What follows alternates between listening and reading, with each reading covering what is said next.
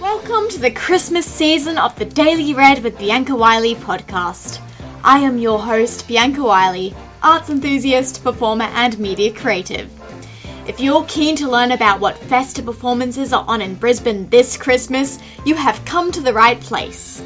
Keep listening to hear about what to expect from Queensland Christmas traditions, family, and not so family friendly shows. And also learn about the behind the scenes journeys for the artists and the production companies, including planning, costuming, and much, much more. Here's a taste of what to expect. There's nothing quite like the Nutcracker, uh, loved by all generations. It's just, it's so magical um, to be able to be that ballet that people want to come to and want to share with each other each year. There was about 28 different um, costumiers, milliners.